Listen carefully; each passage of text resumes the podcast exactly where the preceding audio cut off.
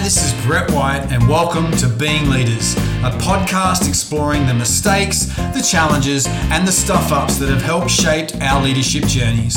I'll be joined by successful, honest and amazing leaders from around the world talking about their fears, their failures and their freakouts. You'll be inspired, encouraged and even a little surprised by the lessons, insights and learnings that these incredible people share. So thanks for joining us and enjoy today's Being Leaders conversation. It's great to have another exceptional leader with us today on the Being Leaders podcast, exploring our fears, our failures, and our freakouts of our leadership journey. Andrew Andreev is the founder and principal at Andreev Lawyers, a firm operating with offices in Adelaide and Sydney with around thirty staff. He is a strong leader, deeply visionary, and passionate about everything he ventures into. He's built a growing and successful firm over the last twenty years, and in this podcast brings some powerful leadership principles throughout our conversation. It's great to have Andrew with us, and I know you are going to get great value out of this conversation today. Well, welcome to the Being Leaders, Being Leaders podcast. And as we just said, special guest here, I have Andrew Andreev, and it's great to have you, mate. How you doing? Very well, thanks. Yeah, good to be here. And you're over there in uh, sunny Adelaide. And how have you, you know, managed um, this season of kind of COVID and lockdowns? Because I know you have offices in Sydney. Um, how's that kind of been for you? Uh, it's not, it hasn't been too bad because I've managed. I live sort of between Adelaide and.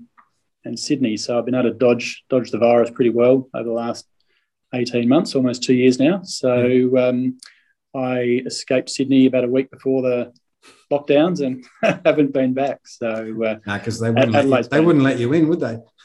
No, well, they'd probably let me in. They just wouldn't let me out again. And then Adelaide wouldn't let me in again. Yeah, so it's too. been... Uh, Yeah, it hasn't been easy. Have, have you have you kind of felt it's had this last lockdown in Sydney anyway? It's been, you know, three over three months. Has that kind of had some impacts, do you think, on your team and on your staff up here? Yeah, I think it. I think it was the last straw for at least three of them in the sense of, you know, probably probably found their their limits as far as yep. you know just how much they could cope with, um, yeah, being isolated and and away from work and it's sort of the team environment. I think we've got a pretty young crowd, so yeah. pretty young team. So I think they like spending spending time together in the office and going out to lunch and grabbing coffees and that yeah, sort of stuff. Sure. I think, if, yeah. you know, you can only handle that for a, a week or so before the novelty of, you know, not having to get into a suit wears off. Absolutely. um, give us a little brief context of kind of your journey of um, Andreev and kind of how, how long you've been going and what it kind of looks like now. Yeah, we started, I started about twenty, well, we're actually in our twentieth year, so it's the twentieth oh, wow. anniversary. Yeah, so that's a bit of a, bit of a milestone. Yeah. Uh, and I started the firm off when I was pretty young. Um, I, depending on where you, where you measure the time from, I was, uh, yeah, late, well, twenty-nine, so pretty, probably yep, too yep. young in retrospect, uh, but managed to survive, so something must have, must have worked out. And uh, actually started in Sydney, so that's where I had my contacts from previous jobs that I'd been involved in. And... Um, and then developed uh, the business in Adelaide based on living here to be close to grandparents. So it's been a yeah, right. been a sort of a slow evolution over twenty years. We've grown pretty much consistently over twenty years, but just very slowly. So uh, we now have a team of about thirty people all up. And, um, yeah, it's been, a, I guess, uh, yeah, one or two, one and a half people a year over twenty years. Yeah. And it's interesting. I've been uh, working with you guys for, I don't know, it must be three or four years. I know lawyers sometimes get a bit of a bad rap, um, but, you know, I've just found uh, you and the and the team that I've worked with just to be, you know, just exceptional people. Um, and, you know, I've really loved the openness and, and I think what you do and the way you do it as a leader is very different and unique um, in your kind of, particularly in your sector. Uh, and I've just, you know, I've learned a lot just from the way that you empower and lead others, um, and so yeah, I think you know, nice as you said, you might you might have been young when you started, but I think there's a there's a naturalness uh, in you in the way that you lead and empower, and I think you've done things differently, right? Yeah, well, that's that was really the reason. There was some pretty. So I, I get, I guess, having not worked, I worked in three places, which are all quite sort of um, household name type professional services organisations, and they were they they were great, but the motivation was really to create an environment um, where sort of autonomy and, and some sort of purpose, bigger purpose and autonomy were, were central rather than necessarily the systems. Yeah. So that's been that's been a core thing, sort of that autonomy, mastery, and purpose type of goals to keep those those things live. And I think I think we have. Yeah. Yeah. Okay. Not doesn't Excellent. Suit everybody, but no, um, no, that's yeah. right. So obviously, this podcast we're all about exploring some of our um, fears or failures or freakouts, things that maybe have gone wrong or mistakes that we've made or bad decisions. Uh, and, and I guess, you know, the, the whole idea of this is to look at, you know, what are the learnings and the lessons? So I'm curious to know, you know, twenty years um, of leading a business, leading people, what, what, what has been, um, you know, one of those sort of fears or failures that you've reflected on before, you know, today? There's, there's been plenty, that's for sure. And there's, there's sort of operational mistakes and, and fears. And then there's sort of, um, I guess, you know, ones that you can point to more specifically. Perhaps the most recent and, uh, you know, reasonably large was really the acquisition of a firm that you're aware of, um, bought a small law firm in Sydney.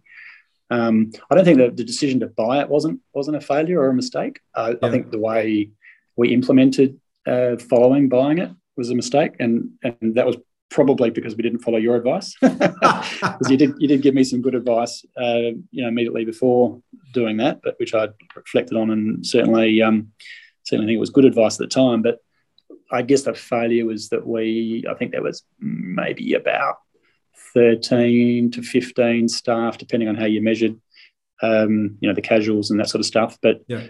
um, we're down to sort of one, so. You know, um, I think that probably classifies as a failure as far as. so you, yeah, so that the you know you brought a com- another company sort of in under um, yep. the wings of Andreev, and what what were the sort of key challenges in kind of when you reflect back on that kind of so bringing I, two groups together? Yeah, so I um, have obviously helped. One of the things we do for other clients quite a lot is help them buy companies and businesses, um, but we, we're generally in the legal documentation side of it rather than the, the, the cultural bit and the, the change management stuff. So this is the first time we've sort of grown organically. We haven't bought any businesses.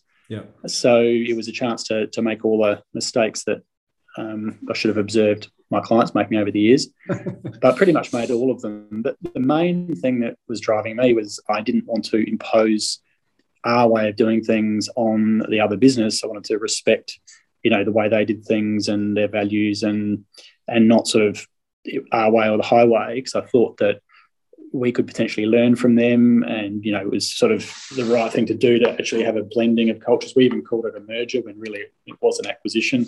So we went. I went out of my way to not offend anybody, um, and to perhaps over. Um, emphasize the preservation of of what we'd bought. And then looking back, what I realized was that just created confusion on both sides. You know, my mm. existing team sort of thought that I was conf- acting in a way which was inconsistent with the values and behaviors that we'd identified as our culture, and then um, the other side didn't really understand what the hell was going on, because um, they were sort of thinking, well, you know, are we changing or not? Yeah. And then, so most of them just took the third way and left. yeah, okay. Um, and and that was over a season of nearly two years, wasn't it? Yeah, COVID didn't help because I was locked out of. So yeah, basically, yeah. we bought them in January to twenty twenty, and then we the COVID hit in March. So the whole the whole businesses or both businesses disbanded. It was pretty emotional time, obviously, for everybody. Yeah. And then working from home, so there was some. We did really well, so we got tech into the business quickly, which meant that we preserved most of the business, the actual revenue. Yeah, yeah, yeah. And we actually have preserved a lot of that revenue even without staff, so that's been pretty positive from that perspective. So really the failure was around the cultural change and providing the... What I didn't realise is that the people who were in the business that we'd bought were probably looking for a change, or certainly wanted to be part of something bigger. Yeah. Okay. And rather than give, rather than sort of onboard them quickly and and give them a clear choice, I sort of um, dallied and dithered and, um, you know, didn't give them that clear. So going somewhere completely different was became more attractive than yeah, right. either staying, you know, culture that had been assumed and or rather than the one that was doing the taking over. So yeah, it was a bit of a mess. Yeah, so it's it's interesting because, like, hearing you talk, obviously your intention behind the way you did it, you you you know, you were looking deliberate, out for the yeah. people. It was deliberate. You kind of felt like this was, um, you know, the the the nice thing or the right thing to do. Yeah. Um, yeah. Looking back now, what would you do differently? So I'd first of all clarify our own values and behaviours of the existing business, which which yeah. we had done, I think, to looking back probably to about fifty or sixty percent. We've done we're probably up to about eighty, ninety percent now. Yeah. But um, so that would have been a good exercise. So I wouldn't, I'd say to people, anybody's looking at taking over a business, they if they haven't done that exercise too, I would say eighty plus percent, then they're gonna that's gonna they're gonna really struggle to provide the leadership they need to. Yeah. And then I would um, have a, a a much more accelerated um, acquisition sort of plan, post-acquisition plan. And I would also, and I now say this to people who we assist, um, I would openly um, put in place a plan to have the former owner either not join the joint with both businesses or exit yeah. that business very quickly. So not that there's anything wrong with, you know, the person who owned this business, you know, is a good chap and everything, yeah. but it's, you can't, it, it, like the, the little ducklings can't follow two mother ducks type of thing, and they really struggle. So I think if you can't buy the business without the former owner, then it's probably not a business worth buying. Yeah, okay. So uh, exiting the previous owner and then accelerating really quickly the cultural change and then the systems changes. So, you know, rather than running two systems for a period of time, and um, and you're being being giving giving people who are coming on board from the other business a very clear choice. This is our cultures. This is our values. This is our mission. Yeah, these are systems. It's like you've just got a new job, and you know that's the way it is. Um, yeah, you've all got a new job at the same time, but tough. Yeah. You know. Um, It's better than you all going and getting a new job somewhere else, which is what happened. Yeah, that's right.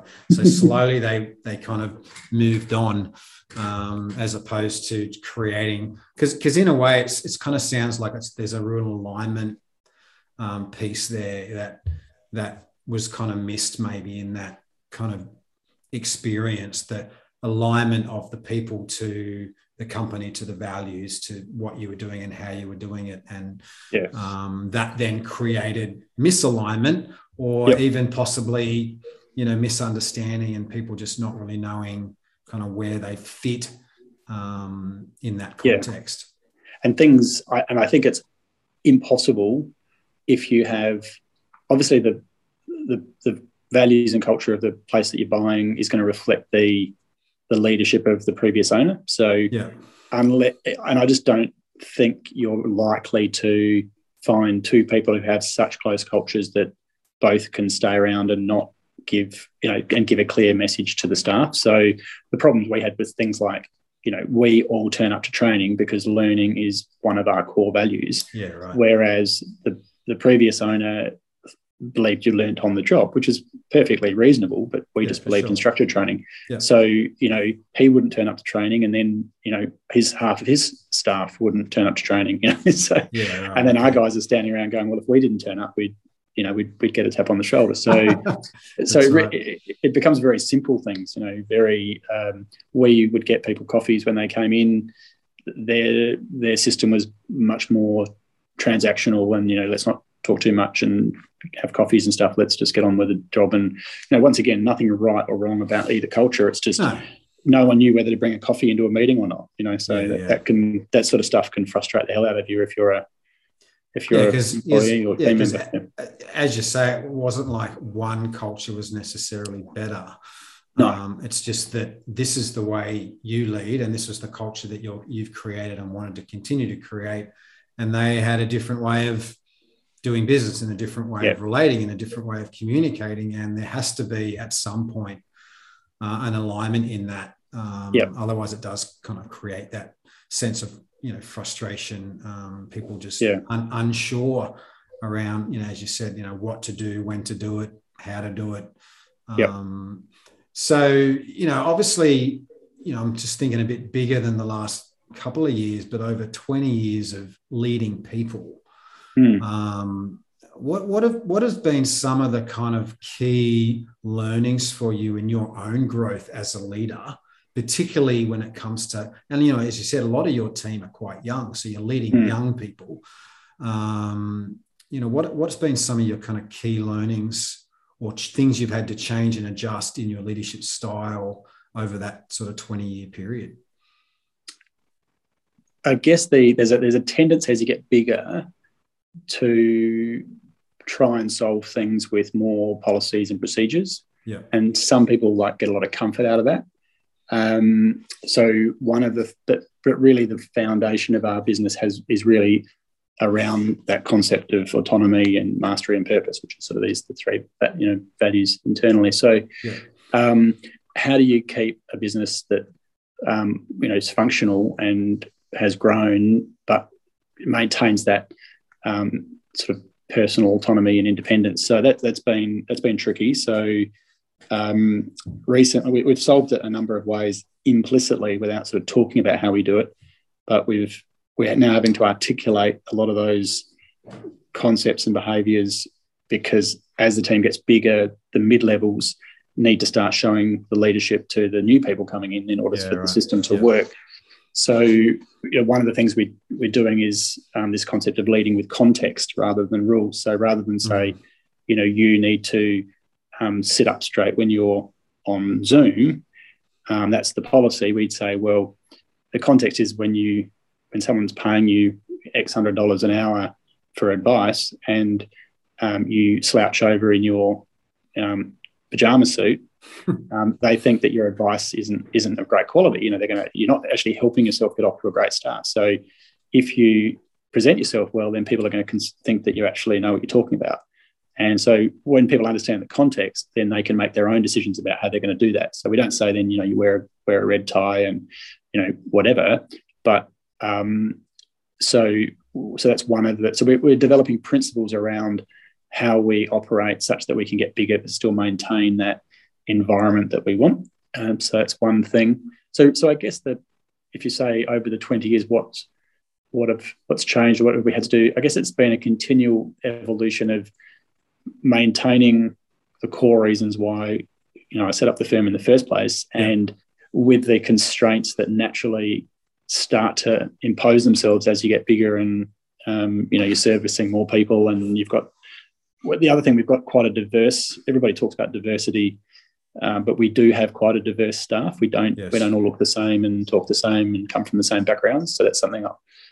And we don't really work that hard at it. We're just interested in other people, and it's just um, it's just something that we seem to be able to do. Um, so, but how do you preserve that when other people? Once again, juniors or mid-levels or new managers, new leaders, you know, their tendency is to, is to then sort of go back to the sort of solutions that you find at other sort of more established businesses, which is you know, hierarchy and yeah. um, um, all of those sort of rules, which um, if that started to entrench itself, I would not want to, I, I wouldn't want to come to work anymore. so, so, you know, I'd be leaving. So, Um, so that's probably been the challenge over there, and I think we've done a we've given it a lot of thought. Um, I've read a lot of books and yeah. listened to a lot of podcasts, and we do a lot of talking internally. And um, we do have, even though we've got a young team, we one of our principles we we sort of grow our own. So we start yeah, with grads, yeah. and hence yeah. the the people who stay tend to be very well aligned with those core principles. Yeah.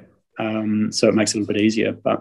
Um, yeah, so I guess it's just how do you adapt and grow without losing the things that the reasons you started the business in the first place. Yeah, it's good. I, I love that idea that you just talked about um, around kind of rule, the difference between like having rules and con- and context.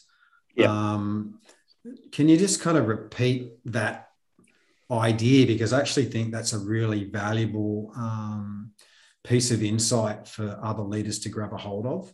Um, just the kind of difference between, you know, how you uh, do that, you know, not so much having policies and rules, but having this context around, you know, behaviours. Um, I, I just yeah, thought so that you was start, really you, good. You start with, fundamentally, you start with trust. So yeah. if someone comes out of university and has got, you know, two degrees, um, has gone through school, got high marks, they've gone through the interview process, you've onboarded them. Um, if you don't trust them, then to be sort of make to make sensible decisions and be apply common sense, then yeah. you, you're an idiot, right? So, because yeah. so if you start with the fact that you've got someone who's okay, doesn't have any experience, but they've got a brain and they've got the right attitude, then yeah, yeah. you've got two choices about how you treat them. One is, here's the rule book. Uh, I want you to memorize the rule book, and I want you to do everything in it that it says.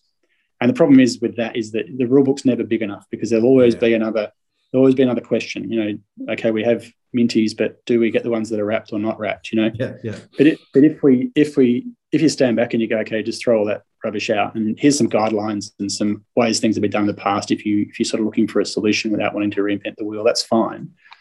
But if you, on the other hand, say, okay, well, look, I trust you to make a good decision and work out how to do this.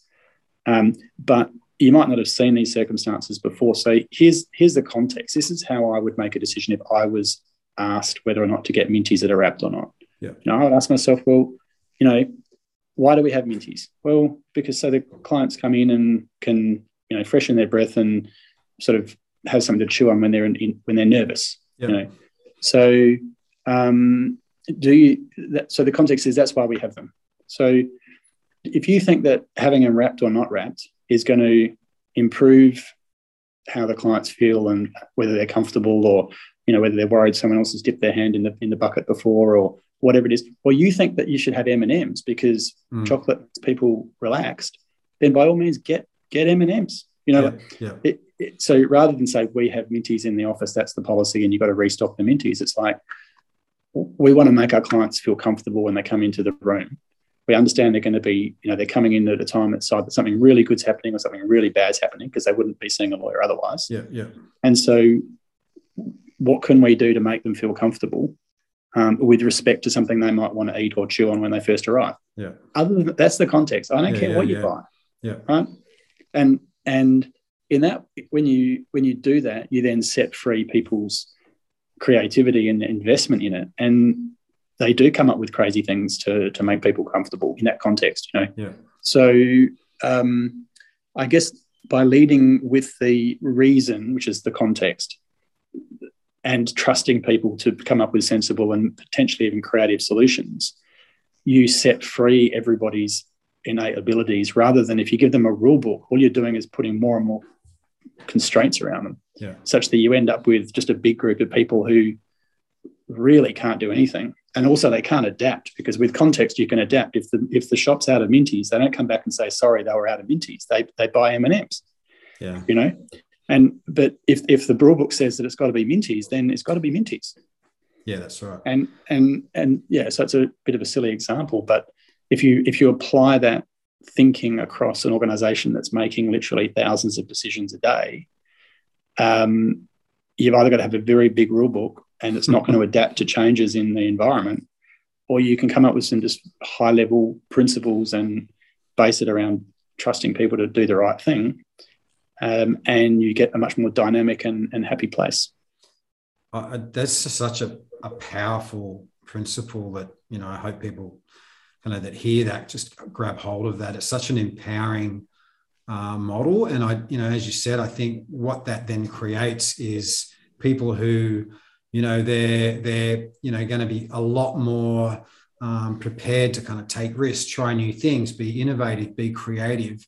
Uh, yeah. If you create a culture that allows that, uh, to me, that's such, you know, a powerful principle for growth and development um, of people. Um, and obviously people will make mistakes. But that's the beauty of that. it. Because, yeah, because if they make a mistake or something doesn't work out, let's not even say that they make a mistake. If something doesn't work out, and you've got a big rule book, they can just say, well, I just follow the rules. Yeah, that's right. And then no one takes responsibility. But if if they've been given the, the mission or the context, and they make a bad decision or they make a good decision with a bad outcome, they can at least tell you what they were thinking. Yeah, for sure. And and if and if they weren't thinking, then you've got something that you can call them on. So the only thing we would um, call people on is not whether they made a good or a bad decision or the outcomes were good and bad. It's, did you give it, did you think about it? Like, yeah. what are you doing back here without anything for people to eat? You know, yeah. oh, they're out of minties. Well, did you think about buying M and M's? No, I didn't think. I just the books that I had to bring back well, vintage. They, yeah, so they don't have to think if it's in. They the don't have to think. Yeah. yeah. So so not thinking is the only thing that we will we will not tolerate. Yeah, it's good. And and other than that, you can you know there's also other principles. I won't because it's going forever. But you know the the principle of reversible and irreversible decisions. So what we try and tell people is ask yourself, you know, if you get this wrong, can we fix it? If that's the case, then just go ahead and do it. But if you get this wrong and we can't fix it or it's going to be a real mess, then maybe you should ask someone else or have a look in the, you know, in the playbook and see whether or not there's anything there that can you can learn from other people's mistakes. So, for sure. And a lot of what we do, unfortunately, can have pretty diabolical outcomes for people if we get it wrong. So, yeah. you know, you, in a highly regulated industry where you're dealing with people's biggest biggest problems yeah. and biggest opportunities, you you know you do you are expected to get it right most of the time. Yeah, that's right. Um, so yeah, um, but that's you do that through. There's there's a whole lot of other principles that we try and apply to to, to deal with that issue. But the core is that we just trust people. And I think that's, and I, I, you know, I look back over this last, you know, eighteen months of COVID and lockdowns and working from home and isolation and not being able to travel. And, you know, one of the things I've, I feel like um, you guys have pivoted really well. And, I, and I'm wondering now in reflection, I wonder if that has something to do with that culture that you have around, it's almost like kind of normal for people to try something different and explore different options and adapt. Whereas if you had the rule book, there was really no, no rules written for COVID, right? Um, yeah, that's right. So, you know, so, you know, I yeah, think, yeah, I, think example, I wonder yeah. if that's a great sort of reason why, you know, even through COVID, you guys have continued to actually grow, add staff, be successful yeah. um, because, you know, part of that sort of culture of, of who you are, which I think's, you know, it's awesome. Um, yeah. yeah, we are, are running out of time, and I know you know we we could talk all day and all night, and I love these conversations. Um, just a few final wrap up questions that I'm kind of asking everyone on the podcast. If you could give one piece of advice to emerging young leaders around the world, what would it be? Uh, yeah, so when you say young leaders, um, I would say um, discover as early as possible the power that comes from investing in other people. Yeah, awesome. Yeah. That's good. What about a book or podcast that you would recommend um, to leaders to kind of read or listen to? Yeah, the one that the podcast I listen to, which a lot of people might already listen to, but it's um, called The Knowledge Project by Shane yeah. Parrish. Um, that's a, it's, a, it's one of those super duper superstar type podcasts. Yeah, so, yeah. you know, it's very well known. I just like, he gets fantastic guests, and his His thing, his um, theme is mental models and decision making, which is sort of one of my yeah. interests. So, yeah. I've, I find he's a really good interviewer and gets great interviewees. So definitely yeah. worth a listen. I hadn't, I, I haven't heard a bad one, and that's that's pretty rare. That is pretty good, isn't it? Yeah, yeah. um, what's one thing that you want to be known for? Uh, someone who was great to work with as a young lawyer. Yeah. yeah. So you'll awesome. have a few people walk around saying, oh, I remember working with Andrew. Yeah, he was the best. yeah, what a great start. Yeah. uh, mate, it's been great to chat. Um, really appreciate you making the time. Um, and, yeah, just bringing some of your wisdom, some of your experience, some of your, your kind of life lessons to the table. And I know that people will get great value out of what you've shared, some, some, some real good sort of gold principles for leadership and team development. So thanks heaps for being a part of the Being Leaders podcast. Yeah, no, it's a great, great theme, and yeah, pleasure. It's been a privilege to be involved. Thanks, mate. Cheers. See you.